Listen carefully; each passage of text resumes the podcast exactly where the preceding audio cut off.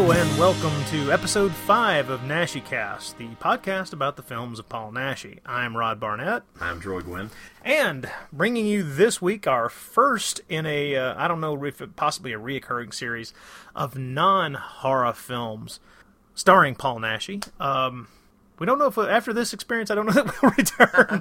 How often we'll return to this off the beaten horror track for Naschy movies? I don't know. Let's just hope we'll have happier experiences, I think. Yeah, well, and, and the thing is, you have no excuse. I had seen this film before and knew that it's um, not the best in the world. Nevertheless, let's give you the title. Uh, th- th- this week, uh, or this month, I should say, we'll be checking out the film uh, Crimson, which is how you can find it. Uh, that's the title you can find it under uh, on Region One DVD. Uh, still pretty cheap. I think about ten bucks on Amazon, if, or if not cheaper from other buyers, or I'm sorry, from other sellers. Uh. and uh, the um, uh, it's it's known under uh, a number of different titles, which we'll get to. But uh, Man with the Severed Head is, uh, I think, the funniest. And was probably, I would have to think that was designed to appeal to the, try and pull in the Naschy horror crowd, I would think. It's not technically a wrong title, you know, but it does give the impression that it's not an inaccurate title, so well. There's definitely a severed head. There's Yeah, definitely a severed head. A severed head does show up in the film. Yeah, yeah. Uh, and But, uh, yeah, but I think that maybe in this case it does sell it as a little bit more of a horror film than it is. Yeah, I, it, it's definitely not a horror film. It does have, uh, as we'll get into, it has some horrific elements, some horror, some some horror tropes and ideas that I think that, that crop up. But uh, before we get into that, uh, once again, if you have, if you'd like to contact us, we do have an email address for the for the cash. It's just uh, for the cast. It's just nash, naschycast at gmail.com. Uh, feel free to drop us a line. Let us know what you think one way or the other. Not necessarily about the films, although that is always welcome, but, uh, you know, to curse us for our incompetence and sloppiness. Or to ask us why we, we reviewed this film.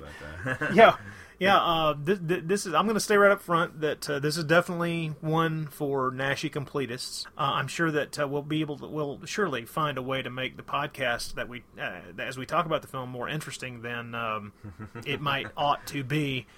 Uh, definitely a film for Naschy completists. People wanting to see uh, one of his performances outside of a certain area. Um he did. He did a number of crime films yeah. this is probably not going to be listed as one of his best. He himself had very little, very little to say about it, and and uh, nothing positive, mainly because of something that we'll touch on later on as we go through the film. He did not have a hand in writing or Right. directing or anything. He was just a hired gun actor on this film. And uh, I guess really with that, uh, unless you've got anything. Oh, oh, I wanted to mention when you hear this in full in full flower will be a very a very new thing. It's a series of CDs that are being put out by uh, Screen Archives Entertainment. Uh, that's a that's done by Film Score Monthly magazine. And uh, what it is is it's a series of score CDs, soundtrack CDs of Paul Naschy films. Uh, they've done, they're doing the first one. It's a very limited thing. Uh, the first one they're putting out is for uh, Howl of the Devil, or as they're listing it, Howling of the Devil. And they're limiting the CD sound the CD soundtrack to only 500 units. It's uh, definitely available in North America. I'm sure it's probably available. Uh, you can really only order it online, as far as I can tell. I don't think these are things are these are the kind of things going to show Probably up in not going to show up at Walmart, I don't think. yeah, no, this is yeah not a not a blue light special at Kmart either. This is um, the the fir- the first release in what supposedly is going to be an entire series. I'm hoping they're going to do the Horror Rise from the Tomb soundtrack. That would be, That would be really nice. I'd, I'd love to see a lot of the scores from his uh, 70s horror films come out. Same here. Uh, like I say, uh, r- only 500 uh, copies of this are going to be made. Uh, It lists for 1995. I'm probably going to order one myself. I hate to say this, but I still haven't seen Howl of the Devil. It's one of the few, as I admitted this past weekend to someone else, it's one of the few of what I would call his uh, kind of core films that I've yet to see. Yeah, it's, yeah, I found it's been a long time since I've seen it, but I remember it as being very interesting. I look forward to seeing it again soon because it's a it's a very interesting idea, and uh, yeah, I think it's uh, definitely one that's more probably one of his more significant of his I guess his his '80s work. I can't. I can't wait to see it. I think we probably ought to try to slot it into Yeah. um, our schedule as soon as will. as soon as possible.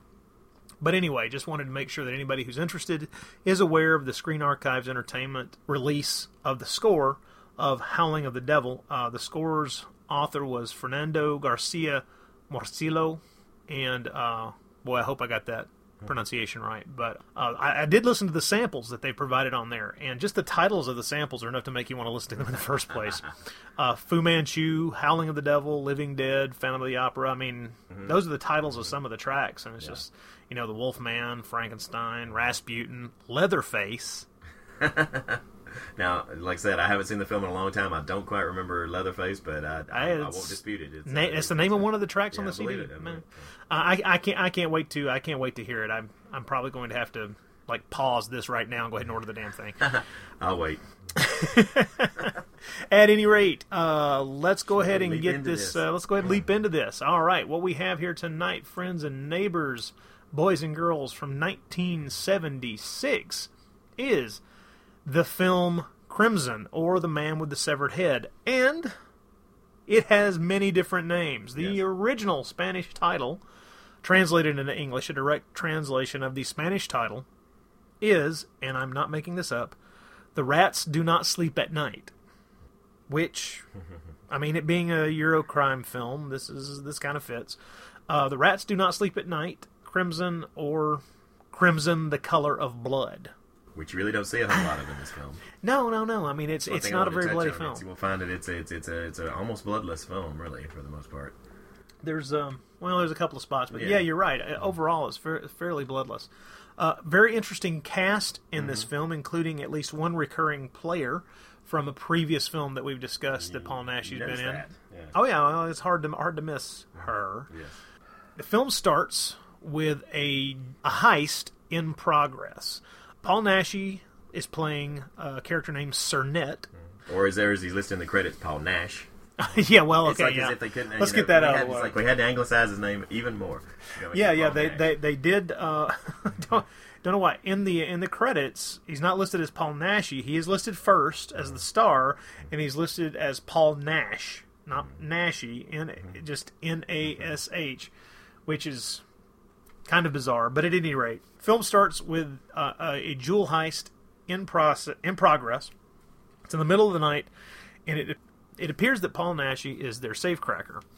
Uh, he's going. Everything's going well. Uh, the the safe is about to be cracked wide open when one of the other men uh, cannot restrain himself. Yeah, his his name is Carl. Cannot restrain himself, and plucks a pearl, a rather expensive looking pearl necklace off of a display case, thereby setting off the alarm. Meaning that uh, they're going to have to get out of there right then, without having cracked, without having finished cracking the safe, and with basically nothing to show for this attempted robbery. Right. Now, it, it should be mentioned that the other the other members of the uh, troop aren't aware that this moron has done this. Right.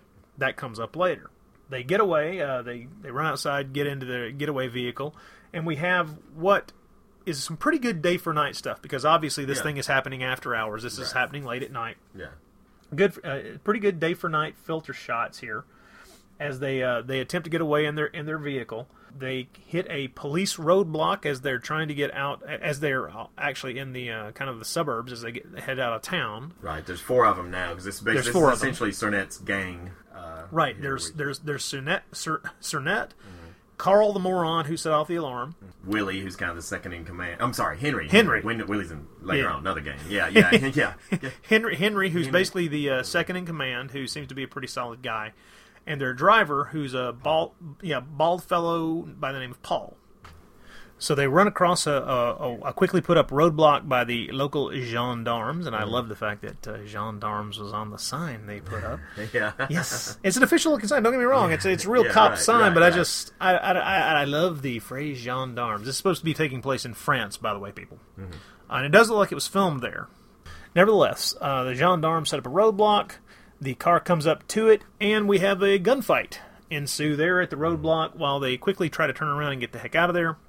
And Cernet, poor old Naschy, gets shot. And not just shot, he gets shot in the head. Poor guy. and he, what's funny is he kind of clutches. It's more like grabs his. yeah, he it's- gla- he's grabbing his neck, and I'm thinking, what the hell? Did he get shot in the damn neck? And Yeah, then it's like, yeah, okay, no, he, he got shot in the head. Well, right. again, it's it's a it's a very bloodless scene. You know, it almost Yeah. looks like he's you know it almost looks like a bug flew in his ear or something. You know, he's just not very you know it's not a very uh, uh, Yeah, and, and and if you watch the scene as many times as I've watched it now, trying to trying to get ready for for talking coherently about this film, I can't tell how he got shot, where he got shot, considering the position of the car on the road when the bullets are. I don't get it. I did, it's it's it's uh it's magic bullet time, There people. go. It's you know it's it's uh, someone was on the grassy knoll. The gendarmes are on the grassy knoll. I'm pretty sure. I don't know how the damn thing. They, yeah, let's draw a diagram and figure out where the spittle came from. Cer- Cernette gets shot shot in the head. They zip away from there, firing the whole way, taking out a couple of cops. But they and they manage to lose the cops and find a back way to their safe house hideout, uh, which is a uh, a pretty good sized little house out uh, out in the country or out in the uh, out in the sticks out in the countryside. They get Cernette in, they, they they get Cernette onto a couch inside the safe house there. Realize that this is definitely beyond what they can pull they can pull off as far as any medical aid is concerned, and, and know that they're going to have to get hold of a doctor. And uh, they're they're definitely they definitely know at least one underworld doctor that they can count on, a guy named Doc Reader. and uh, they give a, a call to a, a girl, Ingrid, who apparently is, is somehow connected to the gang or is is, is, Well, she appears to be Cernette's girlfriend. right, right. Yeah. Because when they tell her that he's been wounded, she seems pretty upset and immediately leaves to come to come join them. And I will say this: when they call, uh, they call Ingrid. We get a look at her uh, her apartment or, or, or condominium or whatever it is, and that lady has one groovy pad. Yeah, it is. I mean- it is sharp. Nothing says mid '70s more than the decor of that apartment. Um, them some groovy pads. Not that some of the clothing, especially the clothing worn by the various women in this in this film, doesn't. I mean, Dead it's just groovy. It's de- it's dead '70s giveaway, big Yeah. time grooviness, and it to me it adds a neat little bit of flavor. It's one of Oh, the sure. it's one of the things Yeah. I was actually able to enjoy in the film when I was kind of staring at the walls and going, "Why does this movie stink?" Now Henry also when when they get back to the uh, the hideout, Henry is is brooding on what could have possibly gone Yeah. wrong. Again, he doesn't know what we know that uh, why why that that the alarm was set off by Carl taking the necklace. And by the way, I actually want to say something here for a minute about the actor that's playing Carl. Okay, um, you probably didn't notice him from being in in a previous Naschy film that we've already watched, and actually. It's, it's perfect that you didn't notice him because Yeah. that's basically the story of this poor guy's life. uh, but I recognized him from he's actually our uh, our old pal uh, uh, Joel, the uh, opium smoking guide from uh, Night of the Howling Beast. Oh my God, really? Yes, who who and, and in that episode I also mentioned that he was in uh, Horror Express, that he was the uh, Yeah, the creature's yeah. first. Okay, so after you know after now he's three times turning up here, and I said okay, I'm going to have to find out who this guy is. The way I can always recognize him is Well, he what- has what's the actor's name? I can't even His name remember. is the actor's- Victor Israel. Victor And- Israel. Okay, he Yeah. plays he plays Carl with a giant freaking mustache. Yes, by he the does way. exactly. Oh, he looks totally different than he did in Night of the Howling Beast. I always recognize him by his odd eyes. He has some kind of his his eyes are, or I think uh, one eye is slightly. Uh, off from the Yeah, no, I, I did notice. I did notice that he's got he's got a couple of scenes later in the film where, Yeah. uh, yeah, it becomes very obvious there's something off about one of his eyes. So I looked him up on our old friend, the IMDb, everybody's friend, the IMDb, and to check, and was not Cool. Was not at all surprised to find out that he was in about 150 movies. And Holy I guarantee shit. you, he didn't have a star. He wasn't top billed in any of them. well, He was no, no, not with the, the, not uh, with not with the wandering eye. That's for sure. yeah, exactly. Uh, they describe him as exactly what I figured. He's he's a consummate character actor. But it did have some interesting things to say about him. It's- It did say that he specialized in either weak-willed priests or uh, or henchmen, you know, thugs, uh, flunkies, and I figured that was the case. Just to do a quick rundown here, that uh, says he had a uh, memorable uncredited part as a weary sergeant at a rundown Confederate fort who Lee Van Cleef talks to in The Good, the Bad, and the Ugly Oh my God. and uh, mentions that he was in a, a slew of horror movies. And I just run through these right quick because a lot of these I haven't. Some of these I've heard of, and some of them they ha- I haven't. He was the creepy handyman in the house that screamed, 1969. Okay. He was a slimy cemetery caretaker in Necrophagus, uh, otherwise known as Graveyard of Horror. Uh, he was a craven coachman in Murders in the Rue Morgue, which I've not seen, a 1971 version of Murders in the Rue Morgue. I'm not familiar with that. Okay. He mentions him being in Horror Express. Uh, he said he was a menacing innkeeper in The Witch's Mountain, which I've heard of but I've not seen. Uh, he was in Rico the Mean Machine, which we watched not too long ago. He was. Yeah, Rico the Mean Machine's a hell of a movie. Yeah. He was a zombie priest in Hell of the Living Dead, and who who, who has seen Hell of the Living Dead that will ever forget that that film? Oh my God. Well, wait a minute. Wait a minute. He he didn't die until 2009. That's, well, I was going to point that out. Not only did Holy he, and, crap. and one month before Paul Naschy, I thought that was very interesting. He died one Wow. month before Paul Naschy, but Wow. Uh, and he was and he was yeah. working yeah, consistently. yeah. You look at his IMDb page. You're right. He's working consistently all the way up through his death. So anyway, if no one has ever done it before, we're going to give it up for Victor Israel. Victor Israel, give the man a hand. That's amazing. Yeah. yeah. I mean, I, I, I, I'm looking at his list of credits, and they're just a, they're a freaking mile long. Mm-hmm. And he was in. Uh, he did a lot of Spanish television as well as films. Right. Wow. Yeah. From Hong Kong with Love. There's a title. I mean, that that that's that's got me right there. Yeah. Several several uh, westerns at various times during the '70s. Summertime Killer. You know, I was. I've heard Oh, of that. have? Summertime Killer, man. I, okay, anyway, Well, I was gonna say, you know, there's that there's that website that, that's called Who's That Guy? Have you ever heard about that? Yeah? It yeah, you know, yeah. If there's a, That if there's a Spanish, yeah, Who That Guy about character with all the Yeah, pictures that of character. guy. If there's a Spanish version of that website, he's probably on there. the Summertime Killer he's in is that it's a Christopher Mitchum film Believe made in '72. Also star Carl, Karl Malden and Olivia Hussey. hey, I'm there. That's for a too. film to seek out right there. I've Sure. heard I've heard about that. That's supposed to actually be a pretty interesting film. Mm-hmm. Uh, it's a motorcycle motorcycle thing. At any rate, Victor Israel. Nice Okay. to Yeah. nice to know that. I'm glad you did. I'm Yeah, glad you I- did I, the I digging on that. say, okay, I've got to find out who this guy is. And anyway, and, and you know, yes, he plays Carl, and it's basically Carl's big screw up that sets the whole entire plot of this film in motion by stealing the by setting off the alarm. That's pretty much what kicks in all the events that that happened. Yeah, and actually, he's he's got a tasty scene or two in the uh, the last third of the film. He does, he does. Um, yeah, very interesting. Very interesting. Okay, cool. I I didn't recognize him from uh, from uh, Night of the Howling Beast. I really did not. So that's that's great. He made okay. a career of being unrecognized, I think, pretty much. Okay, so they, they send Carl to go to get Doc Reader. Mm-hmm. I just uh, there were times when I just referred to uh, Carl as the idiot. he, he busts into Doc Re- Doc Reader's place, and uh, the Doc is uh, passed out. It's obvious he's an alcoholic, and he's passed out drunk. And he forces him awake and, Oh. and gets him gets his crap together. And I have to say that that the uh, you know some a couple of the things that worked the best for me in this film, for me anyway, were, were a couple of little odd comic bits. I actually did really laugh out loud when he throws, tries to throw. He thinks he's going to wake up. You know, the doctor's passed out drunk, and he grabs the vase to throw Oh. on him, and it turns out not to have any water Yeah. at all. Yeah, the flowers Uh, just come Which not out. only is a funny scene, but also says a lot about the doctor, the neglect of the the, the plants. I mean, it says something about him, but it, uh, I thought it was actually a genuinely funny Yeah. moment, Yeah. comic bit there where. Yeah, now as much as as much as I I want to rag this film, it's not that there aren't good elements Right, in the right, movie. yeah, sure. It's just that there aren't nearly enough of them, and there are enough bad elements to make me want to strangle the, the guy who wrote and directed it. but um, we'll we'll we'll get to we'll get to my my anger at him Yeah, later yeah. on as we get to the mechanics of the plot. right. So um, he gets the doc- Carl gets the doctor and heads on back. As we said before, Henry's wondering just what the hell set the the alarm off because Mm-hmm. we weren't doing anything to the to the safe that we'd been doing any differently in the past few minutes. Right. Doc shows up, takes a look at him, and after examining Cernette, basically tells them that I can't really help him. Uh, he's going to have to go to a hospital. They say there's no way we're taking him to a hospital because then we all end up in jail. We've got to find a way to get this bullet out of Cernette's head. This is when Doc Reader, the Doc remembers uh, a, a colleague, a buddy that he's known for years and years, who's been uh, kind of semi-retired and doing just research work. He is uh, he's been working on advances in brain surgery, and he might be able to help out. And, and, and remember what it is that I love the what it is that gets Doc Reader to remember this guy. It's it's a sweet sweet booze. Oh, God, I and this is another comic element that I thought is actually well done because it's very it's it's very subtly or underplayed. Oh, but yeah, the you're fact right. That there's two times in the film where in order to get a brainstorm, he has to have a, a drink, and, and it's Yeah. I thought that was very amusing too and very nicely played. But uh, the You're guy right, basically has to have and it, you know just So give him a drink. he's like, I don't. know. He's like. I don't know what to do, and they put a glass of booze in his hands, and he takes a couple of sips, and then he's go, wait a minute, there's this old buddy of mine. Wait a minute, wait a minute. He's been doing brain plant, And, br- brain, you brain know- transplants. or, You know, oh, this could be. And you know, I suspect this method worked for the scriptwriter as well. You could be right.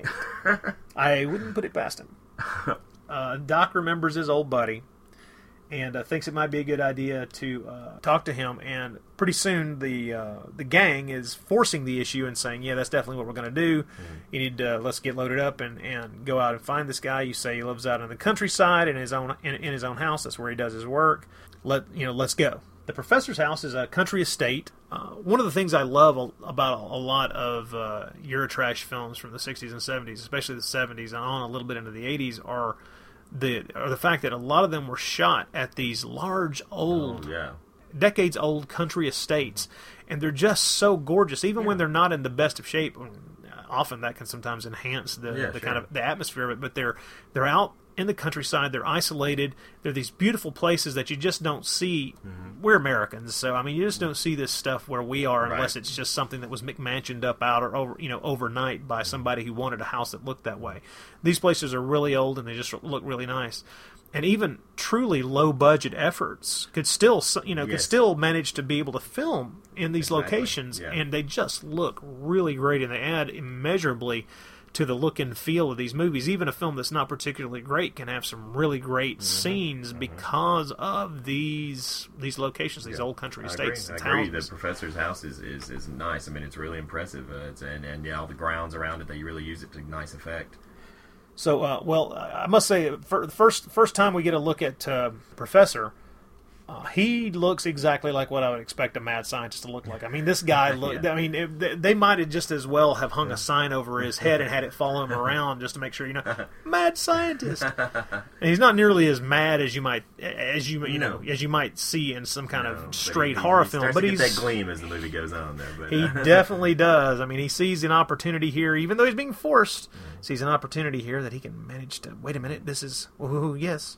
oh, and so- according to you, he made some uh, famous zombie movies in his spare time as well. Okay, well, yeah. Let's let's get that out of the way because whoa, anybody who's ever met or seen pictures or video of uh, film director George Romero will know exactly what this character looks like because he even has the same stinking glasses. I mean, those same square square cut thick glasses that Mm-hmm. Yeah. George Romero wears. This guy looks like George George Romero. The way George Romero has looked for the past ten or fifteen years is the way this guy looks in this film. Right, right. So I had a hard time not occasionally waiting for him to start smoking a cigarette and ordering, you know, dead guys to walk in certain ways. He just He- needed the ponytail. That's all he needed. yeah, he, he he he looks yeah he looks just like he he looks just like George Romero. But um, did you ever get the character's name? Because I just keep calling the professor. If I just keep calling name, the professor. There was it's never, possible that um, his wife may call him by his name at some point, but if she did, I missed it. So I'm just going to call him the professor going on. And I can't remember the the IMDb page gives him gives the name as Professor Teets T E E T S, which sounds just I think I completely bogus. I think I would have remembered that. yeah, don't I mean, if they ever say that, they Yeah. now here's the thing. I think they may say it at one point or at least once. Yeah, they possibly do. but I don't know for sure. Yeah.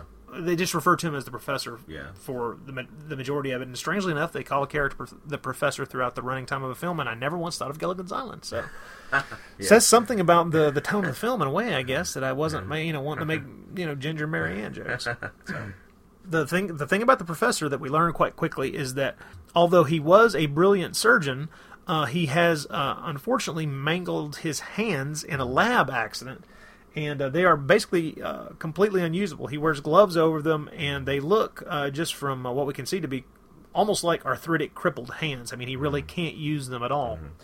Now he wh- what he has done is he uh, he directs his wife to do what little experimental surgery on animals he's been doing in his research. They they show up at the house. Uh, the doc uh, kind of gets in gets in the door and explains the situation to him. And of course, the professor is not really that thrilled about the idea, but they do kind of force the issue. The professor he does say no at first, Right. but that's when you say you know he kind of gets that gleam in his eye. Well, the doctor knows exactly which button to push. He goes, "Now think about this. All the years you wanted to do this on a human being, just imagine, you know, just kind of throws that out there and lets it hang in the air, and yeah, the old mad scientist gleam starts to starts to sparkle behind those big glasses there. So, yeah, Of course, regardless of the gleam in his eye, uh, he really is kind of resistant to taking his experiments to the next level and working on a human being. Gets gets kind of uh, gets kind of negative about it, and then the henchmen jump in, uh, especially Henry, who's kind of uh, the de facto leader now that Cernet's unconscious and really not doing anything, and basically says, "No, no, no, you're you're going to have to do this. There's no way around it." If I'm going to save this man's life, I'm going to have to perform a cerebral transplant. And to do that, I'll need a human brain with the same characteristics and blood groups as this man's. Are either of you willing to give up his life? I need the head of a man who's recently died. Have I made myself clear? I'll take care of that detail. But be careful, Professor. Be very careful of what you say and what you do. I'm not very keen on bad jokes, you see. I'm not joking, and I'm not trying to deceive you. I am going to do all that's humanly possible.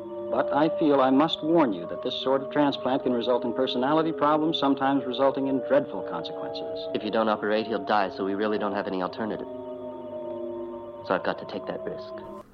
Well, they start discussing it. The doc realizes he knows the perfect candidate for this. Uh, After he takes, a, after Brain taking another drink, he has to He take take- another drink, and exactly. he's like, "Oh yeah, I've got it right here in my notebook." Yeah, right. He looks through his notebook. I freaking love it.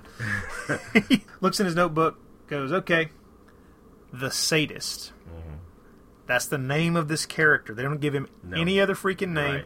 He's a rival gang boss, another criminal, and he's just known as the sadist. That's all anybody in the film ever calls him. The freaking sadist. This is the guy we need. You need to go get him. He's got the right blood type, and the uh, the guy's are like good. So Henry sends uh, Carl, and, Paul. And by the way, did you notice the weird where he walks in on, on, on Carl and Paul, and, and, and Carl's basically asleep, uh, leaning, uh, basically asleep against Paul, and Paul has his his his. Oh yeah, on the couch there. Yeah. yeah. There was just a, a weird. Is like I, I I didn't know if they were if there was a slight kind of, of hint of, of trying to throw it out there that there, there might be that these guys might be gay or something. I don't. I don't but it was just such know. a weird. It was it's it's kind of funny, but I didn't know if it was purely for comic effect or if it's actually. There's another place uh, that we'll come to shortly where it throws out another little hint about Paul that that, that he might be gay, but Well, the thing is, I mean, you. I kind of thought something similar myself.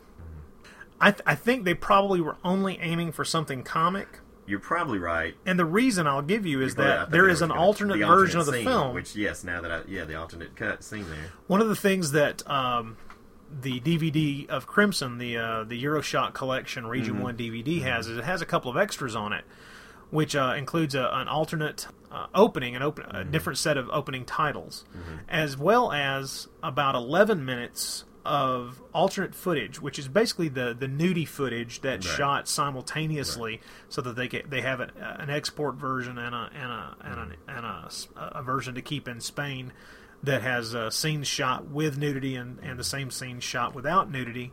In those sequences, Paul really is heterosexual. Oh sure, yeah, Yeah. Very, it's a very clumsily filmed, yeah. but definitely explicit uh, nude scene between him and a woman. And a woman, yeah. And so yeah, after seeing that, uh, and uh, you know, after after I've gotten to see that footage, I mean, I, I've, I've I've come to, but I, I, I just wanted to see if you had noticed that same kind of yeah, little. Uh, that's why that's why I say I think it was probably done merely Yeah. for comic effect. Right, right. But uh, yeah, it, it is kind of one of those weird little things. You're like, well, that's kind of funny. but Yeah, what the hell? Yeah. Yeah, I mean, what the hell are they doing here? But So uh, anyway, yeah, he sends those guys off to, to get the uh, this this sadist character uh, to, and tells him not to come back without his head and be sure and dispose of the body. Oh, as they head out to go and get the sadist and bring back his head, they also realize that uh, the wife, who's actually the, the real hands of the situation as far as surgery is concerned, she's not going to go along with this, and she states it right outright. So there's one other person in the house, and that would be the professor and his wife's young daughter. And so they just kidnap her and take them with her. The idea being that they'll stash her with Ingrid at her groovy pad Right, right. and that that way they have leverage over the professor and his wife to make them do whatever they want them to do. And the doctor is really not happy about them doing that, but he doesn't really have much say in it. At this point, Henry's pretty much taken over, and The wife the wife has refused until then, but of course she she melts she melts at uh, once they've kidnapped the daughter. And then we cut to uh, several nightclubs in Paris where we see bits and pieces of different stage acts uh, at various and sundry clubs. And then we, uh, after seeing little bits and pieces of a couple of different stage acts, we see a long piece of a stage act that is actually really damned impressive. It uh, is. It's a three-person act. One woman who's barely clothed, this very skinny little Gold bikini lame thing, bikini gold lame bikini, and two guys who are dressed up like uh, I don't know, Mongols or- Mongols really sexy. Cossacks. Yeah, I don't yeah, know. Cossacks. Yeah. And um, they do this sexy club show. It's it's it, it's really cool actually to watch the scene, but we watch it for several minutes. I wasn't bored. I wasn't either, but did you think it was actually from this film, or do you? Do It, you I, think it, that's just it. I don't know because Yeah. it could very easily have been footage from anywhere that they just Exactly. shot, that they just interjected into the film Right. to to kind of spice it up a bit. And it really is very interesting. And, Oh, it is. It's and pretty quite thrilling, sexy. and it's it's a really yeah, definitely uh, interesting and exciting dance routine that they do. But yeah, I was just really curious to know uh, because it could have easily been borrowed from another film, and it makes me wonder if that if that was I would I would bet that it probably was.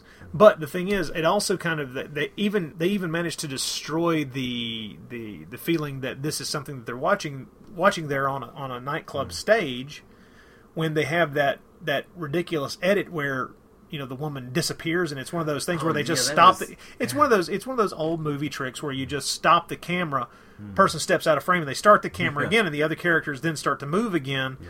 And, it, and it's one of those things like well you can't do that on a stage in front of an audience people that's a movie only kind of trick so now you've Yeah. destroyed the because it really did have me sucked in this Yeah, is this is neat they were Me watching too. this Yeah. Mm-hmm. this club act but then they do that and i'm like well why the fuck did you do that It for was such a bizarre little thing to do and a bizarre yeah, idea. it's it's it, it, it made no sense. It, it's it's but it is a neat little scene. It it's is. just I, it doesn't belong in this film. no.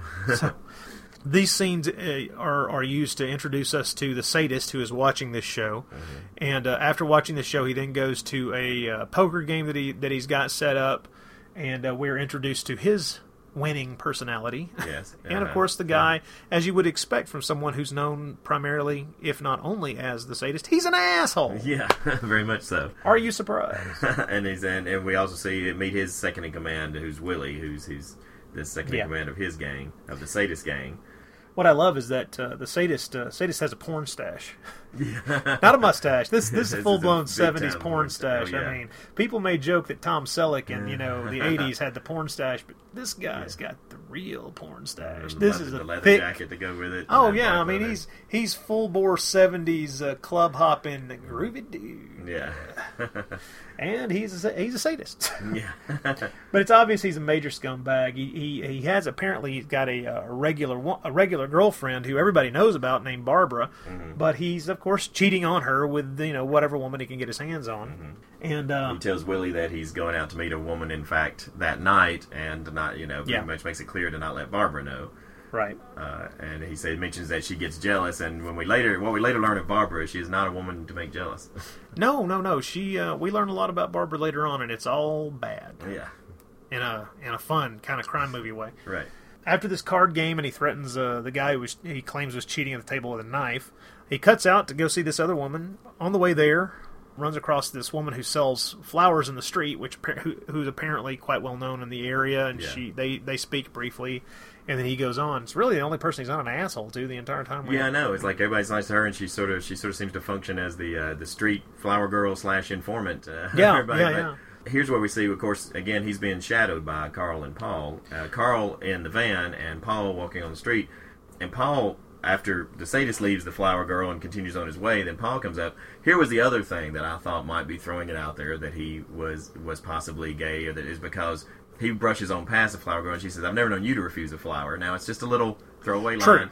And again, I think I agree with you in context of what we later, uh, what we see now with the cut scenes there. I don't believe that his character was supposed to be, so that probably was just a line that had nothing to do with that. But it did kind of ring a, it it did sort of stand up to me as like something else, another clue or something else they were throwing out there to actually mean something. But I will say this: I mean, who's to say that maybe uh, maybe the intention was to have this character be gay? Because think about it for a second. He's the only bald character, and it's not that he's gone bald. He shaves his head. right, right. hmm and he's got a he's, he's got a very specific look Yeah, he does. and it's different from every other person in the film Mm-hmm. so I, I don't think it's too far off Mm-hmm. To think that they may have gone in that direction they may have been headed in the direction of, of portraying him as a gay character Mm-hmm. Yeah, or, But, or, or uh, bisexual or whatever. Because whatever, you know, there's yeah. certainly a lot of. I mean, there's certainly sexual kink to spare. Yeah. Among just several of these characters, it's kind of a thread throughout the the, the film. Is is is is, is uh, some definite kinky turns of some of the twists of some of the characters.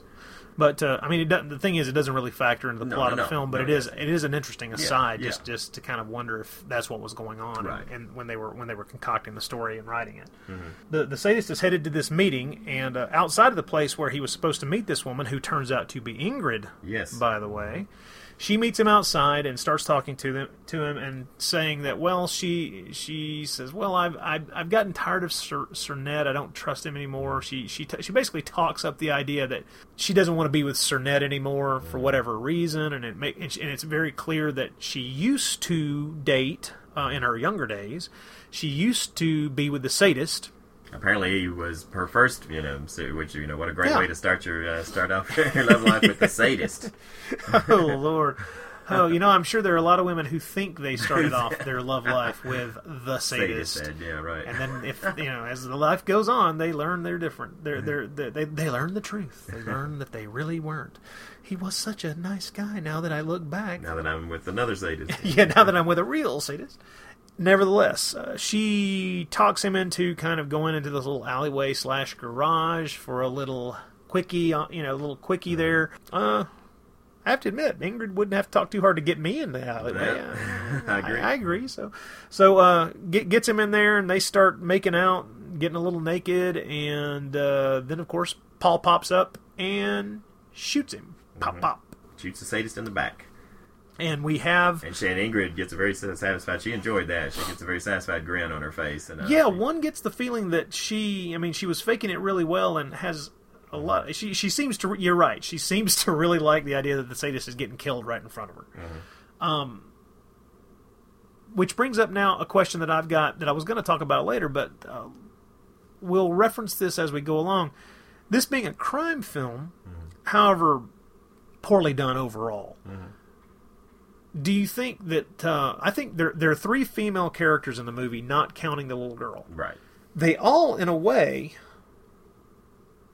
lend themselves toward the idea of the old classic film noir film femme fatale thing. Not, well, not really the doctor's wife, although she does have a couple of questionable moments later on when she's just wanting to kill Cernette. Right.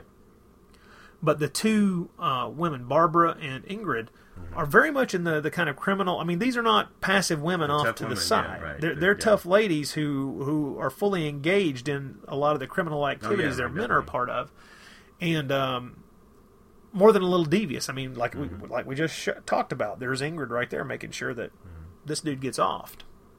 Hey, don't you I don't like getting me? surprises. Don't ever do that again. Didn't I tell you to meet me in the bar? Don't you remember? Yes, but there were too many customers. I prefer to wait outside where we can be alone. Isn't that better? That depends. Now, what was so urgent that you had to see me tonight, Ingrid? Need your help. But you left me for Sonette. I haven't forgotten. You realize he's my arch enemy, and you've given him what was mine. But you didn't do a thing. I think in your own way you still love me a little. After all, I was so young, and you were the first man who. Who never forgives, never forgets. But now everything could be so different. I'd know how to make you happy. Just what do you want of me, Ingrid? Explain yourself. I hate Cernet. He disgusts me. I want to lead him. Everything he's done merits it. All I think about is you. I want to lead him. Tell me you want me to come back. I want to come back. To you. When you were young and fresh, then I really did go overboard for you. You know that. But now, I've changed, you know. I'm much more experienced. well, Come on.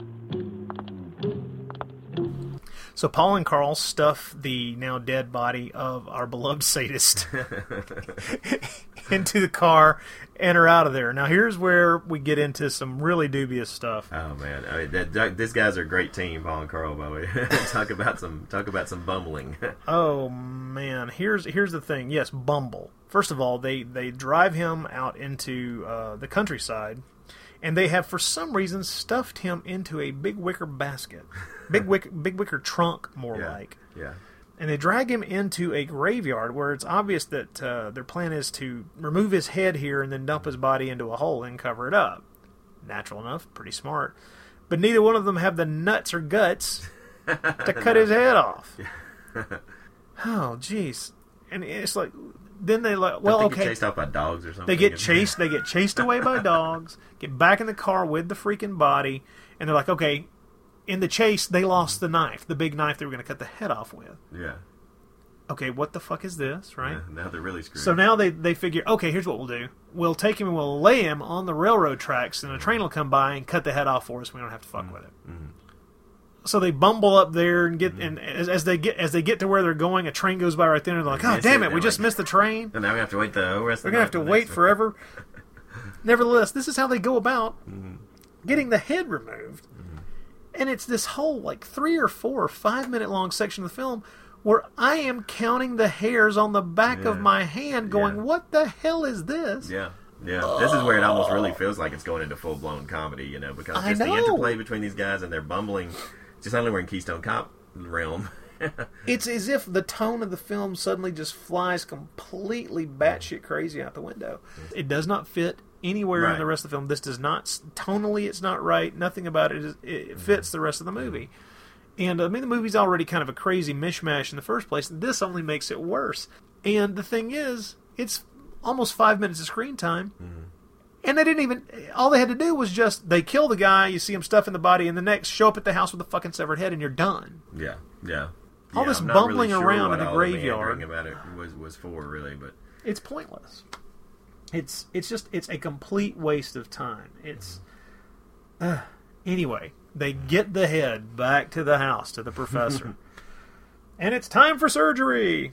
Uh, now, apparently, all that he really needs is the frontal lobe from this brain, and it occurs to me this is this is where even if you'd been hanging with the film up till now and going, okay, willing suspension of disbelief, the frontal lobe is is is a pretty important part of the brain. Okay, Yeah, right. let's, let's just refer to it as I think possibly the most important part of the brain as far as your personality is concerned and who you are. Mm-hmm. Mm-hmm. And so the idea that that they're going, he's going to, however, graft part of a frontal lobe from another brain onto Cernet's brain and and ha- and have this be a good thing. yeah, I, I I have no idea. Plus, I'm pretty sure you could remove a big chunk of a human brain and they not die. So I'm still not sure why Right, in the yeah. hell having a brain, you know, having part of your. I mean, like I say, logic is not what this film is built on. and if you're going to do this kind of operation, is this really the kind of equipment you want to have? Let's talk about their lab set. Let's talk about their Okay, yeah, let's let's let's talk about. You the remember, remember, remember uh, last time we talked about all the time and care they put into the uh, the sets of Vengeance of the Mummy. Uh, that, Yeah, yeah. The, however much the, the opposite amount of was put into the uh, doctor's lab here. You know what some of this equipment reminded me of, and it, and the and what kills me is the time period is right. It reminds me of uh, the lab equipment in the science lab in my third and fourth grade classrooms when I was in school. I'm not kidding. It may be where it ended up. I mean, I can guarantee you that you know that this equipment was probably used in probably many, many low budget films. But uh, although many films may have, many low budget films might have turned it down as being as being too chintzy.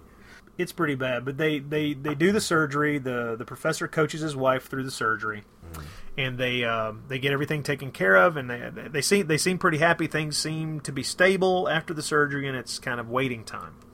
Now, Doc Doc Reeder helped uh, helped with the surgery. He was there as kind of an assistant, and uh, after the surgery, Doc. Of course, I mean he's he's old, older alcoholic guy who feels beat down by the world, who's really kind of let kind of let his life slip away from him because of various things in his past. Here we have what I think is a really neat scene between uh, the doc and the professor. What do you plan on doing? You can't carry on as you have been. Well, it's obvious I won't be staying here. It's getting late. I must go. Besides, I'm washed up as a doctor. I'm just a poor drunkard who's a disgrace to his profession. And it's all my fault. But you can't hold yourself responsible for your wife's death. Her illness was incurable, but instead of continuing your life's work, you threw in the sponge. I'm well aware of that. And now I use my knowledge to help men like that. Unfortunately, I'm entirely in their hands. You're still a good doctor. Why don't you let me help you? Tell me what I can do, and I'll do it. What more can I say? You've already done far too much for me. Much too much. Henry, true to his word, after the surgery is over, says no problem and sends uh, sends uh, who does he send?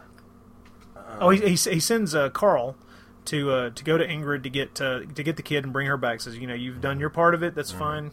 We're gonna get your daughter. No problem. Now we cut to Barbara Enter Barbara. is the sadist's girlfriend. Now we see her.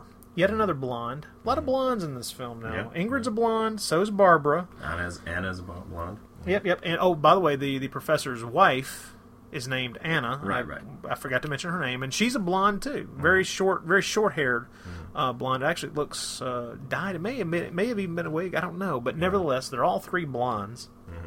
And uh, Barbara is worried about the uh, the missing sadist. One might think that that would be good. Hey, the sadist isn't around. Let's have a party. But she's a little upset. Doesn't know where he is. He didn't come home last night. But uh, And by the way, there happens to be a package that's been delivered to her. Now, she and Henry and their two and, and two more of, of the sadist gang are all here at Barbara's apartment. Henry doesn't seem to be too worried about it. He's kind of needling her about the fact that the sadist is, you know, playing. You know, he loves Probably you, but he loves you, but he's probably playing around him, you know, and getting her all pissed off. Right, right. And so this gift wrap gift wrap package shows up. They noticed that in the newspaper that I say. Henry? I meant Willie. And what did Uh, it's Willie. Willie. Willie. It's- Willie. it's, uh, Sorry, yeah, folks. yeah. I keep getting them. Yes, That's yes. all right, Willie's all the second in command of the sadist uh, group, and uh, that's the yeah. He's here with Barbara. Well, they've they've been reading the uh, the morning newspaper, which has very quickly gotten hands on the knowledge, uh, information that there was a a decapitated body found on the railroad tracks. Two bumbling idiots decapitate. decapitate. Oh, if only. yeah, No, no, no, no. no information is known about who right. the severed body, you know, the, Who the body who, is? who the body but, is. But, but Barbara's already think. I mean, she's she's already making kind of a drawing the just because of the fact that Sadist is gone. She's already starting to worry. that this may that this Mm. body may be him. So uh, they crack open yon box, Yeah, they'll press it, open it up, and and inside, oh my, it's definitely the severed head, minus the frontal lobe, of course. Which oh, is, of course, yeah. I'm surprised they they didn't say that. Where's his frontal lobe? My God, his frontal But- lobe is missing. Okay, so this was Henry's idea, by the way. Uh, Yeah. Uh, the uh, Henry Cernette second in command is after they had gotten the body, got the head, you know, got everything they needed. Cernette's going to be okay. He decides I'm going to have a little fun with his head and send it to the rival gang. Now this is this is a big screw up on Henry's part. This is the second big screw up of the film. Carl made the first one by setting off the alarm in the opening scene. Uh, Henry, who for the most part has been fairly level headed here, this is this is not a real good idea. this sets the second part of the uh, of our plot into motion here. Correct. So now we're back. Uh, we, we see that Paul is is outs- outside of the professor's house guarding the place uh, during the day. There, hot little chick rides up on a little motor-sized bike, bring, delivering the the newspaper, and uh, this is where Henry's kind of making eyes at her, which is another indicator. I mean, not Henry. I'm Paul, sorry. Paul. It's Paul. It's Paul Yeah, true, who's the. It's. Paul who's who's outside guarding, and this is another little indicator that I don't think Paul was indi- was, was supposed to necessarily be gay because he's really eyeing this mm-hmm. this little mm-hmm. girl. Yeah. Uh, her name's Natalie, and the the strange thing about that is that she says that she comes over and plays with the other, the, Yeah. with with the daughter, with the the doctor's daughter. Mm-hmm. But she seems to be a little too old to be playing See, with I the doctor's I know, I'm daughter. sitting there thinking, how old is this girl supposed to be? Because yeah, she drives this little scooter, dresses like a seven-year-old girl, you know, and, and Well, or wears she- a seven-year-old dress- girl's dress anyway. she dresses kind of well. It's a, it's a, it's a, it's a mini skirt. Hmm. She, she dressed. She looked to me like she's she's actually kind of a teenager, yeah, it's that's right. Yeah, true. She which is which like is one a of those '70s European miniskirts, which are basically a tank top. yeah, my kind of deal. Anyway, she just when she says, "I come over and play with," and I thought, "Really, you are, do? you, are you I supposed to be nine, or because you Yeah, really? you sure don't look nine. I mean, Yeah. you've got a figure, dear. Right. Those legs are not being hidden there. Yeah. Um, very, very, very, very odd. But I mean, it's one of those things you brush past, thinking, Yeah, "Well, that was that's kind of odd." I mean, okay, all right, but Paul basically, I think he tells her that he's just a friend visiting the professor family, and so Right. yeah, but uh, takes the newspaper from her, and this is where he learns that the the decapitated body has been found. Uh, goes in and gives them that information. At this point, we are 49 minutes into a 90 minute movie. 49 minutes, and this is finally when we get dialogue from Paul Naschy, Paul Naschy. That's how long The he had to wait. Uh, yeah, the supposed star of the film. the star of naschycast here, the films of Paul Right, Naschy, wakes and, up Yeah, from the, the surgery, and suddenly the star of the movie becomes a part of the film. I don't even think he didn't even have dialogue in the first section. no, he of the film, didn't. Did no, he? this is the first. I think this is During the the first time robbery? we've heard him. Uh, yeah. But at any rate, The most so he might have said was "Cheese it, it's the cops." that's, and that's even that. But if is he were in a Three Stooges short, never right, right. So Cernette wakes up and uh, is kind of in a recover in, in recovery bed there. The doc to talk to him a little bit.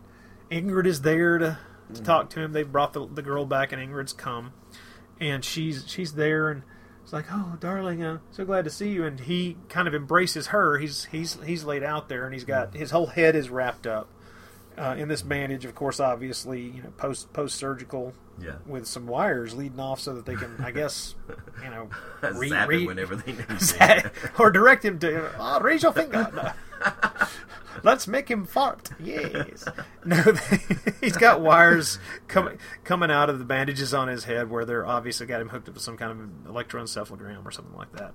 Ingrid is they're they're embracing and he's kissing her and then suddenly he kind of becomes violent and kind of harms her and kind of Starts to tighten his grip on her neck. Yeah. she- yeah. Um, so let's just go ahead and and say it right here is is, is now if, if you're listening to this plot if you haven't pieced it together already which you probably did very early on this is what would you say a mashup of the hands of Orlac and a European crime drama or something pretty much. but this is Um, this is sort on, of the on one on one level. I wanted to say that it's a combination of a European crime film done fairly poorly, yeah uh, with a mad scientist film, but more Done accurately. yeah, yeah, yeah, done very poor. Yeah, exactly, done poorly. But you you're you're you're closer with the Hands of Orlac reference. Mm-hmm. Yeah, this is this is a more of a I mean, in this case, it's it's his brain that is changing. You know, rather than having the hands grafted on. But I think even the professor, they still get in a reference to uh, that, you know the fact that the professor hasn't used, that doesn't have use of his own hands. Uh, combined with that, I think that just the yeah, I think Hands of Orlac was just sort of generally the the thing where where the it, do, it does seem here for- yeah it does seem to be the jumping off point Mm-hmm. for this kind of story especially in the mad scientist vein Mm-hmm. it's as you say no, n- nothing about either part of this particular genre mashup really works Right. but at least it's an interesting idea to kind of cross a crime film with the hands of Orlac in a way. And even though uh, you could say, well, okay, it's basically the brain of a criminal being transferred to the brain of another criminal, but I think right here I want to say, now that Paul Naschy's character is finally up and around, point out something that, uh, you know, kind of the, that there's something about Cernet's character that we sort of is referenced throughout the film leading up to this point that obviously these people feel like they owe him a great deal. Like he's sort of been. Yes. You don't. You, even you don't get to really learn. We sort of learn through the other characters that for you know he may be a, a criminal, but apparently he seems like he's been a pretty good guy, at least to the people who are loyal to him, or at least the people he cares about. He seems like he's come through not only for his gang members but also for the doctor. That's why, and they all seem to feel really indebted to him. And so there's a. It, here's where at this point in the film you've kind of met both gangs, and I think it's kind of obvious that that the sadist and his gang are on a little bit another level altogether in terms of, of, of, of harshness and cruelty. And obviously, the sadist and Cernet are kind of like two different. Maybe the sadist commands loyalty through fear. Cernet has loyalty through you know what people feel they owe him. Uh, you know they owe are indebted to them because you know it's, it's, it's you do it's get you do get the impression from a good a good number of pieces of dialogue throughout the film that these people are with Cernet because he treats them well. Right. Uh, he's a, he appears to be a good guy. He's he, the reason they're going to such extreme lengths Mm. that the, and they stress over and over again the reason they're going to such extreme lengths to to uh, keep him alive and not just leave him behind right. after this injury is that they have a lot of respect for him and he Yeah. has done a lot for them. And Henry, you know, even even and Henry, even though it's it's you know he, he says that you know he'll do whatever it takes, whatever he has to do to ensure that they keep Cernet alive. At the same time, even he doesn't seem like just a total evil bastard. You know, I mean, even No. he seems to has moments where he seems to be at least sympathetic or not real happy with what he's having to do. It's it's one of the most interesting ideas in a film that let's face it doesn't have in those interesting, but the theme of- the fact that. Cernet's gang gets in, if I get in just a little over their head because it's obvious that the sadist gang are, are they're they're a little bit on a different level of Yeah. what they're willing to do, you know. So, and from at this point in the film, that really starts to become obvious and kind of makes the second half of the film kind of drives really what takes place in the second half of the film is, is the difference between these two gangs. it, it, it is at this point where we realize that Cernet is not acting like himself anymore. Uh, he's definitely developed some more violent tendencies, and that is that is really becoming very surprising to Henry and the rest of the gang, and especially to well, especially to Henry and Ingrid, because they apparently knew him very well and are going and and are just not understanding what the hell's going on. Right. So now the film cuts to Willie as he tries to retrace the sadist's steps from the night before, figure out who in the hell could have grabbed him and who cut his head off and sent the damn thing to him. Right. So uh, we see him talking to several people. First, we see him talking to uh, a black prostitute, and uh, she didn't have any information, but she's she's like, "Hey, baby, why don't you come up for a date with me tonight?" now, here's something I got to tell you about that scene before he moves on to the other scenes. Right at the end of that scene, the editing is extraordinarily sloppy. Because she looks right at the camera for one thing. I Yeah, noticed. and in the left side of the frame, you can see the clapperboard. oh, come I missed- into the frame I of the that. movie. I missed that. I noticed her looking at right at the, directly at the camera, but I missed the clapperboard. Wow. The clapperboard, yeah, it needed they needed to edit a couple of seconds off the end of that scene because the clapperboard comes into view on the left side of the frame. Really? I clear as day. I missed Yeah. it totally. It's a wonder I didn't catch my nuts in the. Uh...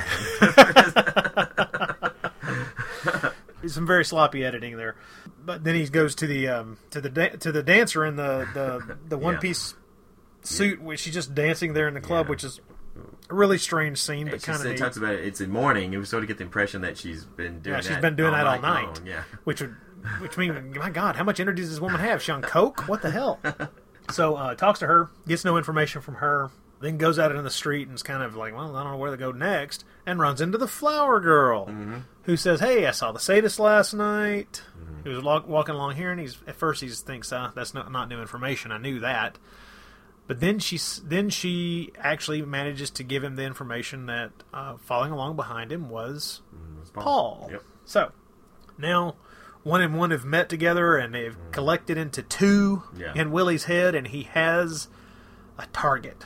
His target is Cernet's gang, which Paul is a part of. So he grabs his men, they grab some gun, they go to Cernet's uh, regular hideout, which is the first place they went after the robbery.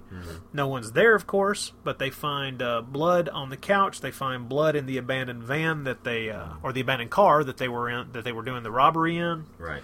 and they know okay somebody got injured And if a thug gets injured, we know who he goes to see. and that would be doc reader Yep. They go grab doc Reed. actually they go to doc reader's place. They grab him and they grab ingrid. Yeah, because by the time they're already there by the time. The next thing we really see is Ingrid going to his apartment, she, and when she opens the door, she tries to she sees that you know that that uh, the sadist gang is there, but they grab her before she can escape, and they've already been working over Doc Reader, and uh, he's yeah he's he's pretty bludgeoned up but he hasn't talked. He hasn't said a damn thing. Obviously the reason he's keeping his mouth shut is because he feels a loyalty to Sir Ned and doesn't want to give him up. Right. But they tie down Ingrid to a bed and uh, strip her to the waist and start torturing her, smacking her around and putting out cigarettes on her on her on her skin, on her mm. torso. And this causes the doc to break and and give up the information that he has. The next thing we see is them tossing the doc out of a car out in the countryside. Obviously, they just want to get rid of him. He's Yeah. still alive, mm-hmm. and the doc stumbles to the professor's house mm-hmm. to try to warn them that the sadist gang knows that they're responsible for the sadist's death, and uh, has has a nice another nice little speech there. The actor is really quite good. Uh, his name we should actually mention his name because he he really is quite good. His Yeah. name was Carlos Otero. He played Doc Reader. Or Doc Ritter, depending on how they pronounce it. Right. Carlos Orito. I'm sorry, not Orito. Carlos Otero and uh, he had a pretty interesting career actually. Uh, he died just a few years later. He died three years later, in 1979. Really? Yeah, in uh, in Ibiza apparently. Um, born in 1916, so he was Yeah. pretty old at the time. In a number of films, a very very long list of credits. Started making movies in the 1940s. Of course, all Spanish films, all kinds of Spanish films. He seems to have done a little bit of TV work, but mostly movies. Days of Vengeance. That's a. He's been in a couple of spaghetti westerns. He was in a film called The Killer Wore Gloves, which I've heard something about. Really. Yeah, yeah, yeah. Something Another called, something called the Wicked Caresses of Satan, which uh, that, yeah, uh, the got- Wicked uh, Caresses I of Satan. to say, uh, one of his like last we should add to the films. one of his last films is some kind of. I can't, I'm not sure of the pronunciation of the title, but it's La Pobrecito Dra- Draclina, which is another film by this director, by Juan Ford, For, Fortuny. Do we dare? I don't know. I may have to someday, maybe. but you'll also notice that Victor Israel was also in that. Ah, also in that Victor film. Israel. So it appears Cue that applause. yeah, yeah, cue applause. He played a character named Vladimir in this particular film, but this was just the next year. So apparently, this particular director, the man who made Crimson, uh, did like did like Victor Israel. He did like Carlos Otero. Well, I think he is one of the. I think he is probably the best character, the most compelling character by far in the in the Oh, movie. definitely. Uh, very well played. Uh, you definitely get a sense of some tragedy and weight about him. You know, even coming kind of coming through this muck. You know that he. Yeah, and, really and, well and even through the English dubbing. Yes, Uh, I, yeah. I don't think it's a bad English dub. It's better. Uh, the the neat thing about the Crimson DVD is you it, it, it it includes the English dub, but it's also got the French track with uh, English subtitles. And either way, either way, the film's about the same. I would probably give the age to the subtitle just a little bit. But uh, even through the dub, Carlos Otero's performance is quite good. He does a fine job, and once again, he does a good job in this scene where he essentially is just really upset with himself and asks them to forgive him for having um, for having broken under the pressure and not being able to deal with them torturing and hurting Ingrid. right. So the the our hoods go into lockdown. Uh, Henry, you know, the, the orders that we need to you know lock the place up and start and start doing serious guarding of the outside because they're going to come after us. Now they know where we are. Right. Well, what can we do to save Ingrid now? Nothing. Willie would love us to rush off looking for Ingrid, leaving the coast clear and Cernette all alone, so we'll stay put, and if Willie wants to come, let him. What are you plotting now? You aren't thinking of exposing us to danger, too. You have no right. If we abandon Cernette, they'll kill him like a dog, let alone what they'll do to us. In that case, let us go. Professor, you can't even think of leaving your patient. If they kill Cernette, they'll have destroyed everything you've worked for. Don't forget that. All right, I'll stay, but let my family get away from here. It's not too much to ask. I'm sorry. But you're nothing without your wife's hands. And you're right. I mean, they're just pushing the dots, Oh, the buttons even, on the dock Even there. Has learned is like you know, just when he starts, all you gotta do is point out the put the uh, potential uh, potential of experiments, and the old the old uh, the old pipe organ in the head begins to play there. the mad scientist bubbles to the top there. He's like, "Oh yeah, you're right. I'm, I'm, I'm gonna be famous My- because my I plans for world this." conquest. I mean, uh, I don't know. I don't know. I'm raising an army of the. No, no, no. That's not. oh no. Okay, nothing like that. But nevertheless, uh, at this point, Surret, Cernet is up and around, and you're right. He's looking out the window and spots the uh, the uh, little teenage girl on the motor- motorized bike. That's his first, and he's like, "Oh, and his feelings are not paternal. no, no, no. He's definitely got uh, some sadistic leanings. Hmm.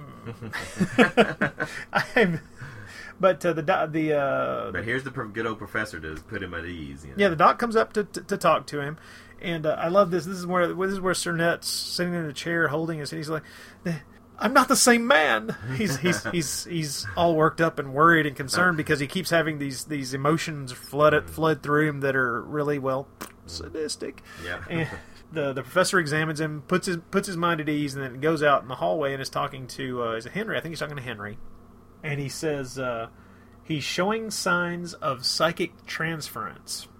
Okay, you took someone else's frontal lobe and hot glued it to his brain. Psychic transference is the least Yeah. you could expect at this point. The fact Yes, that right. demons have not arisen from this man's anus and stripped you nude and beat you senseless is a positive at this point. You know what would have worked for me even better is if Naschy had by this point had grown like this '70s porn, Porn stash. you know, for the same. And, the, and it would be complete. Yeah. Everything would have been full circle. The porn stash will have conquered all, and he could start. Te- he'd like find a whip and start beating women. I don't know. So shall we play this juicy uh, clip here for for our listeners? Oh my, yes. Let's let's do it. I can see you don't need any help in getting up now. Every day you'll be feeling better. I see no reason why, quite soon, you shouldn't take a walk in the park if everything goes as well as it has up till now. What is happening to me? Something has changed in me. Tell me what it is, Professor. It's still too early for a diagnosis. The problems have yet to manifest themselves. Last night I had. I had this terrible pain in my head. And then I had a thought that frightened me. I'm not the same man. I know I'm not. Now, don't get excited, Sernette. I'm doing everything I can to cure you. And what if you fail? That's a question I can't give a clear answer to. You're lying. You're lying, Professor. You know very well what the matter is with me, but you won't tell me. I insist you tell me. Very well. I made quite clear the dangers involved in operating on your brain, Sernette. Henry accepted the risks. He had no alternatives, otherwise, you'd have died. What have you done to my brain? Coming here and telling me I'm doing nicely? But in what way will I be changed, huh? Oh. Carl, run and fetch my wife. Hurry. I heard cries. What's going on? Your husband wants to see you immediately. What's the matter? He's showing signs of psychic transference, and I predict a very rapid change in his personality, so we must implement the treatment we've been experimenting with. Start the preparations. There's no But, but time we to lose. haven't had the results in from the last test. Yes, I know. But it's the only solution, and we must try it out. If we don't attempt it, all the work we've done up till now might as well be thrown right away into the river. No. I can't let this slip. I'd never forgive myself. Okay, now at this point, the sadist gang shows up at the house and kind of fan out in the woods. Uh, they're obviously there to wreak their revenge. Right, it's Barbara, uh, Willie, and two henchmen. Two other Four of them henchmen. Right. Carl gets Henry sends Carl out to uh, relieve Paul, who's been out patrolling around the house.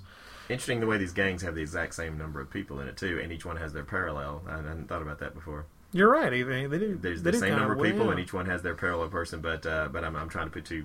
I'm giving You're putting film, too I'm much putting, into giving this film more credit than it, you know. But it just anyway. It is interesting. Henry sends Carl out to relieve Paul. Carl finds Paul hung from a tree, Mm-hmm. deader than hell, and uh, runs back in in a full panic and gets Henry. And they both come out to examine the body and realize, okay, obvious. They find a note on the body Mm-hmm.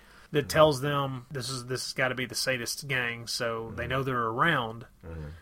Barbara uses this distraction with the two of them out there doing something with uh, Paul's body to sneak into the house. And she sneaks straight to Cernet's bedroom. It's amazing. It's like she had freaking radar. Had, I had a map of the place. he knew exactly where he was. goes right to his room. Instead of shooting him immediately, she makes the mistake of starting to talk to him, and he takes the gun away from her. Right.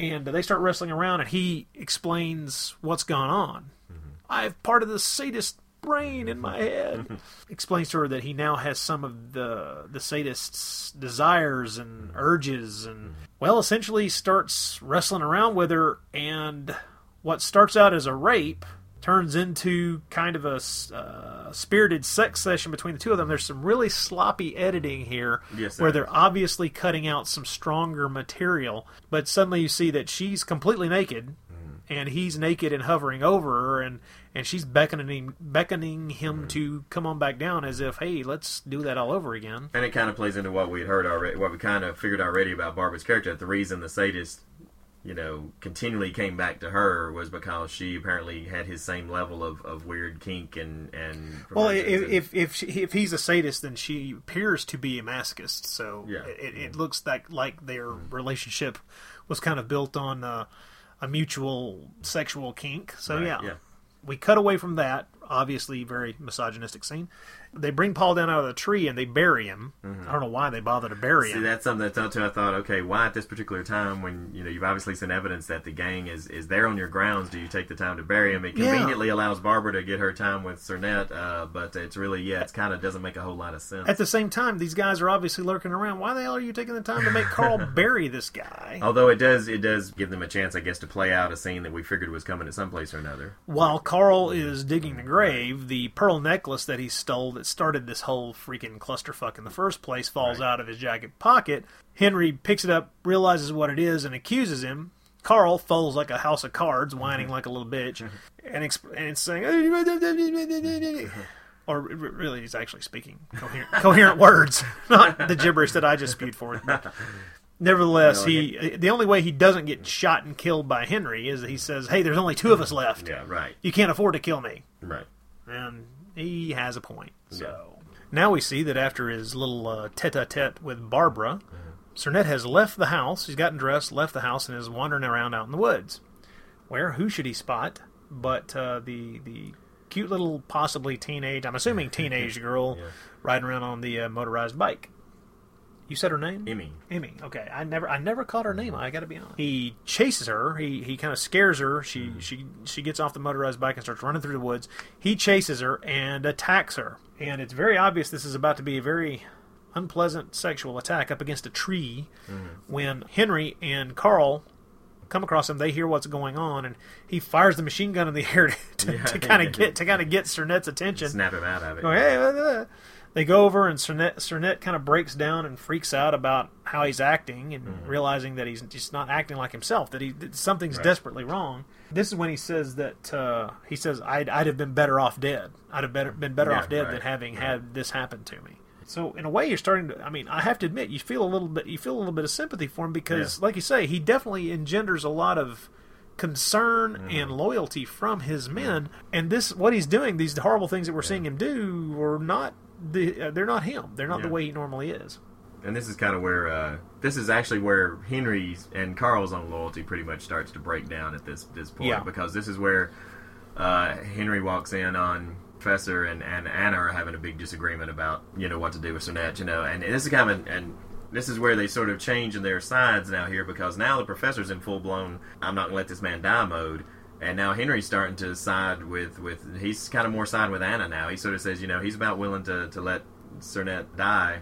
Well, And- but basically because at this point, Cernette has has said that he doesn't think he. Yeah, yeah. Cernette has really kind of yeah. He, he yeah. he's basically stated I should I I, I would have been better off dead Yeah. rather than having this happen to me. Right. Uh, but I will say this: during this whole section, Henry and Carl are not acting like a couple of guys who are worried about rival gang members lurking in the woods, ready to kill them. no, they're not because Henry actually tries another time to kill Carl because he thinks Carl's the one that's let Cernette out of the house. Yeah. Uh, and if it wasn't for the fact that then they hear uh, Emmy scream when she's being attacked, he was about to to, to go ahead and, and, and wax Carl because he's still pissed at him for ruining the whole robbery, and also the fact that he thinks it's him that's that's let Cernette out of the. Yeah, know, it's escape. it's it's only them hearing um, uh, the, Cernette attacking the, the teenage girl up against the tree that keeps Henry from waxing Carl's useless ass right there. yeah. Okay, so you're as you say, Anna still thinks they should they should just kill Cernette because it's gone horribly wrong, and Right. what they put into his head has just made him a monster. And you're right, the professor disagrees. He's definitely slipped into mad scientist mode where he does yeah. not want to turn loose of the joy that he's got now that he's managed to experiment on a human being and make Mm-hmm. that shit work. and uh, I, I think this is this is where uh, Henry um, and Carl basically decide that it's time to, to you know they're they're cutting their ties with Cernette and, and decide it's time to get the hell out of Dodge. Well, yeah, he tells he tells the he tells the professor, look, the the newspaper girl, the girl who bought the newspaper earlier, she mm-hmm. saw us. That people now know we're here. Mm-hmm. We're leaving. Mm-hmm. Cernette's your problem. Do whatever you want to do with him. Right. Carl even gives him a gun. By the way, he, he's even well. No, it's not. That's- this point. I'm that's sorry, not- It's it's coming not up that shortly. point. Coming up shortly. Henry and Carl get the hell out of Dodge. They They the load van. they load up into the minivan Right. and uh, head out. But as they head down the driveway, this is when the sadist gang opens up from the trees and machine gun the they machine gun the vehicle Right. And uh, actually kill Carl. No, no, no. No, I'm sorry. Henry. They they kill Henry. Yeah, right. Right.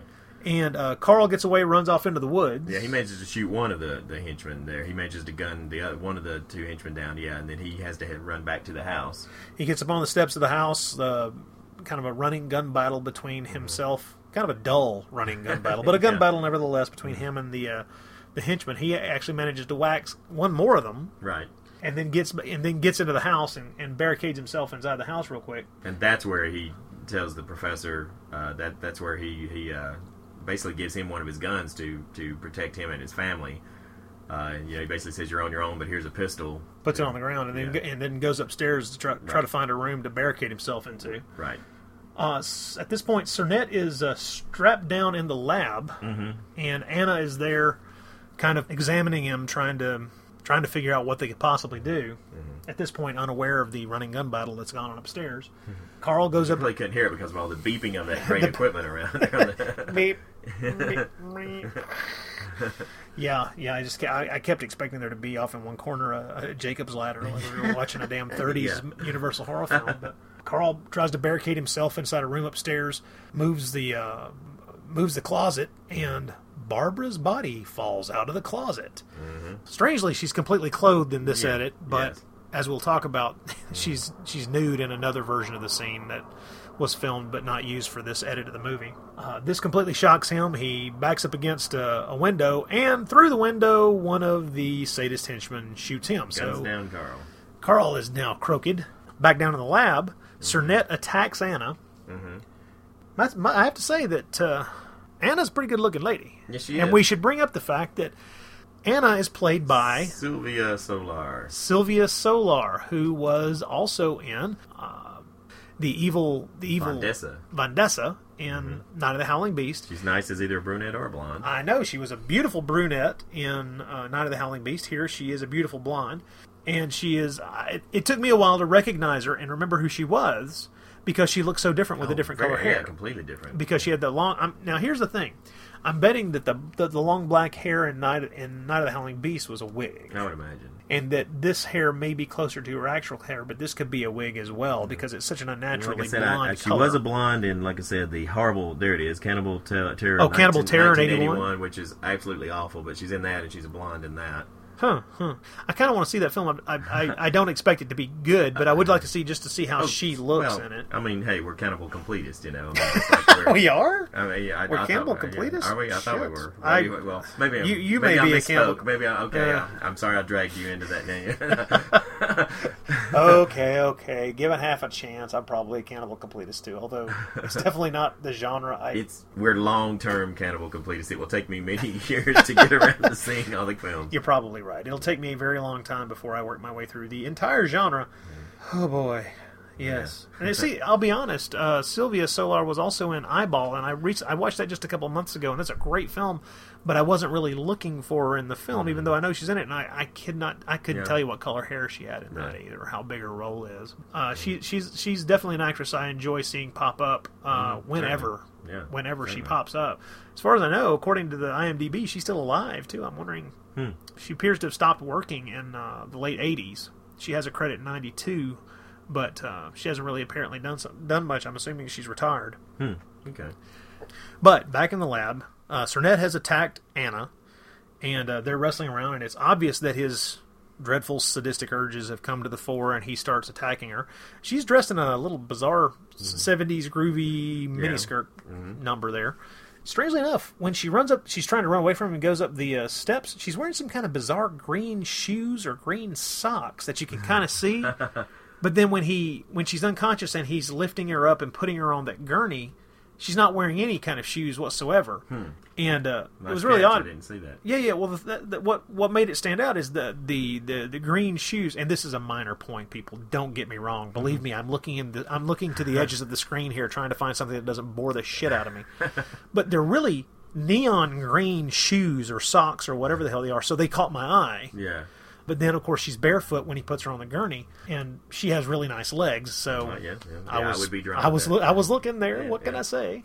Anyway, he's he's molesting her, and she's kind of kind of dazed. She's kind of been stunned, and she and she picks up an empty syringe and stabs him in the back with it, which uh, is quite effective in getting someone to turn you loose. I think. Yeah, yeah. See, I didn't know if it was empty or if she actually injected him with something she planned to, just because the way he keeps stumbling around even more, and, and after after that, that it. Well, it he, seemed she like seems to it- she seems to stab him in the upper back. So it, it almost seemed to me as if she had stabbed him. This this is just the impression I got is that Mm-hmm. the needle actually went into his lung, Oh, well, through, you know, through the be- through the back because it was a It was long needle. long. It was a No, it long was. Needle. it was, yeah. So that's I just the impression that I got sure, because he starts to kind of kind of wheeze and he can't he can't get the damn thing out of his Right, back, right. and that's just the impression No, I no, got that, that makes sense. That could happen because it looked I like it looked like an empty syringe. It didn't look like it had anything in it. So that's just the impression I got. I think that's what they may have been thinking when they shot the scene. that. Okay. And then he, yeah, then he basically rams his head into a through the door through the glass uh, uh, after he staggers away from her. Which is which cuts his cuts his face up a little, Mm-hmm. which is uh, which which makes his head a little bloody, and with that bandage, well, now we got the bloody bandaged head going on. Uh-huh. Just remember. Oh, but then the the it- professor comes downstairs. Yeah, and uh, we had a quick scene that can only be called an, uh, an exposition scene where we see what's, I guess, obviously in the nearby town. There are three men talking. One of them is apparently the mayor of the town, and the and one of them is the father of Emmy, the newspaper girl that uh, uh, that Cernette attacked. And she, since she got away in this version of the film anyway, she apparently has gone to her father and, and, and talked about being attacked by Cernette, and he's gone to the mayor and to, and and they're talking about okay something's going on at the professor's house and so this this sort of sets up you know the, how the film ends as far as the authorities being called in and all that which we'll get to So uh, Cernette stumbles upstairs. The professor goes downstairs and starts trying to comfort his wife, who's still laying there on the gurney.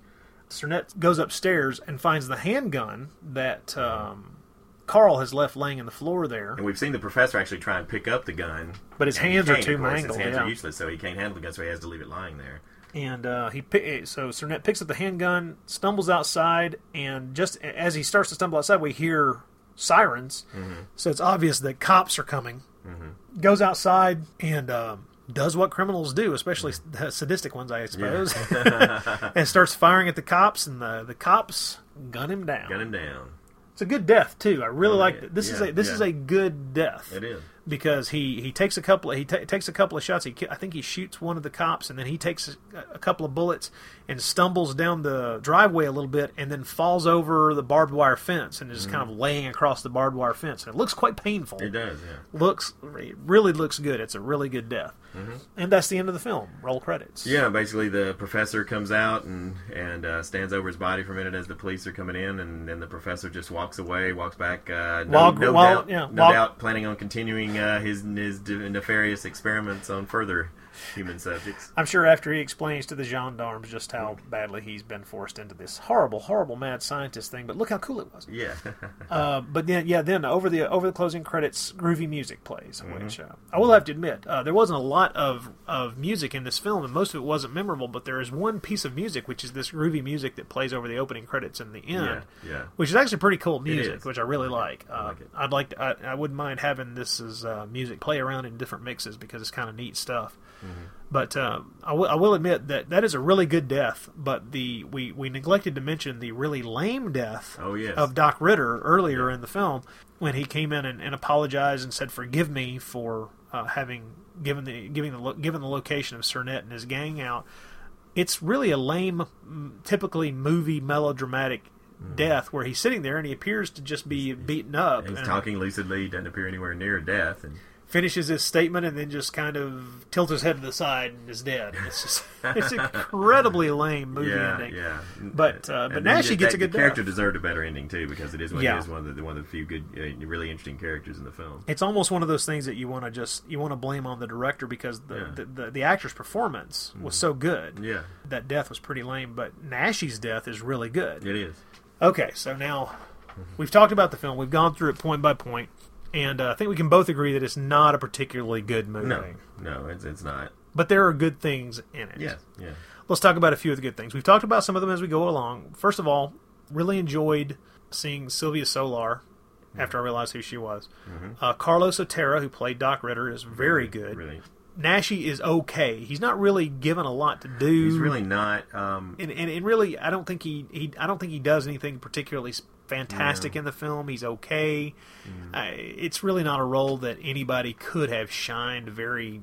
No, because I effectively think in. I think it would have made maybe a little more sense if you know if you look the way the, the in the brief time that we get to know the sadist character, he may be a bastard, but he's a fairly suave, cool bastard, basically. You know, uh, Yeah. whereas Naschy, who's supposed to have his brain, is basically just out of control maniac. And I guess the idea is is that you know he's gotten he's gotten only the sadist's most animalistic impulses, but or most. Uh, uh, you know horrible uh, urges but the, I guess it I guess it would have made more sense if he had if Naschy had had been you know if the character had been a little his possession or his brain possession had maybe been into something a little more sinister as opposed Yeah. to just a total raving maniac but by the considering that is you know almost 50 minutes into the film before he's even conscious I mean obviously they have to move things along pretty pretty quickly you know but I, I, I didn't really see that there was a lot of It's it's it's a pretty it's a pretty simplistically handled idea. The Mm-hmm. Yeah. and the idea is.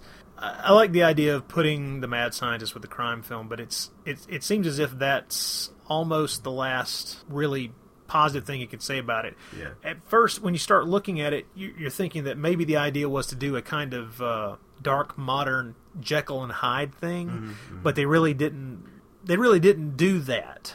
no Um, no it's you could see how that using some of the same ideas they could have done a modern Jekyll and Hyde story, but that's that's not what they seem to be been aimed at, and it just it's not what comes out in the wash either. It's it's it's just a muddle. Right, it's a and, muddle. I, and I and, and I, I, you know, agree with you that, that I think Naschy probably does about the best he could with probably very little. To, I mean, he tries to kind of to throw, he tries to throw some real emotion. He obviously brings some energy to to what he's trying to do or convey there. But Yeah. uh, but yeah, it's just just not a very. Uh, it's, it's it was it was definitely a paycheck. You know, it's not, well, yeah, and uh, as we said before, it was not his vision this time around. And, yeah, this this is not he was he was a hired gun on this. This was not his baby. He did not he didn't he didn't write it. He didn't direct it. He didn't do anything. Um, out of out of that interview and video videos where they where he talks about all of his films, um, he says it's a film I did simply in order to earn money. Uh, and he mentions here an alternate version of this film exists, which was made behind my back. A double of me was used, and it appeared to be that this version bordered on pornography. It was the version that was seen in France. Now, this is slightly different. Normally, when we pull out uh, the kind of alternate uh, alternate version of one of these films, where there were nude scenes and then clothed scenes shot, it's pretty straightforward. But what he's talking about is almost pornographic scenes. And yeah, I will admit, if you're curious and you are a Naschy completist, and you if you buy the Euroshock uh, Region One DVD of Crimson, you will see what we're talking about because there's 11 minutes of, of alternate footage, and it's not just some of it is just simply nude footage, alternate nude footage, but some of it is softcore porn yeah, yeah. uh, there's a scene that's that doesn't ha- that doesn't have any uh, uh, parallel in the finished film with uh, the character Paul and a, a girl that isn't even in Right. the Right, film at no all. who she is. Who who they they, they have a, a little uh, sexual scene there, and then of course there are the the various scenes in the movie where. Uh, actresses uh, were obviously getting naked, and we were, and the film was editing around it. Like where Ingrid is seducing the sadist. Exactly. There's a there's a lot more nudity there.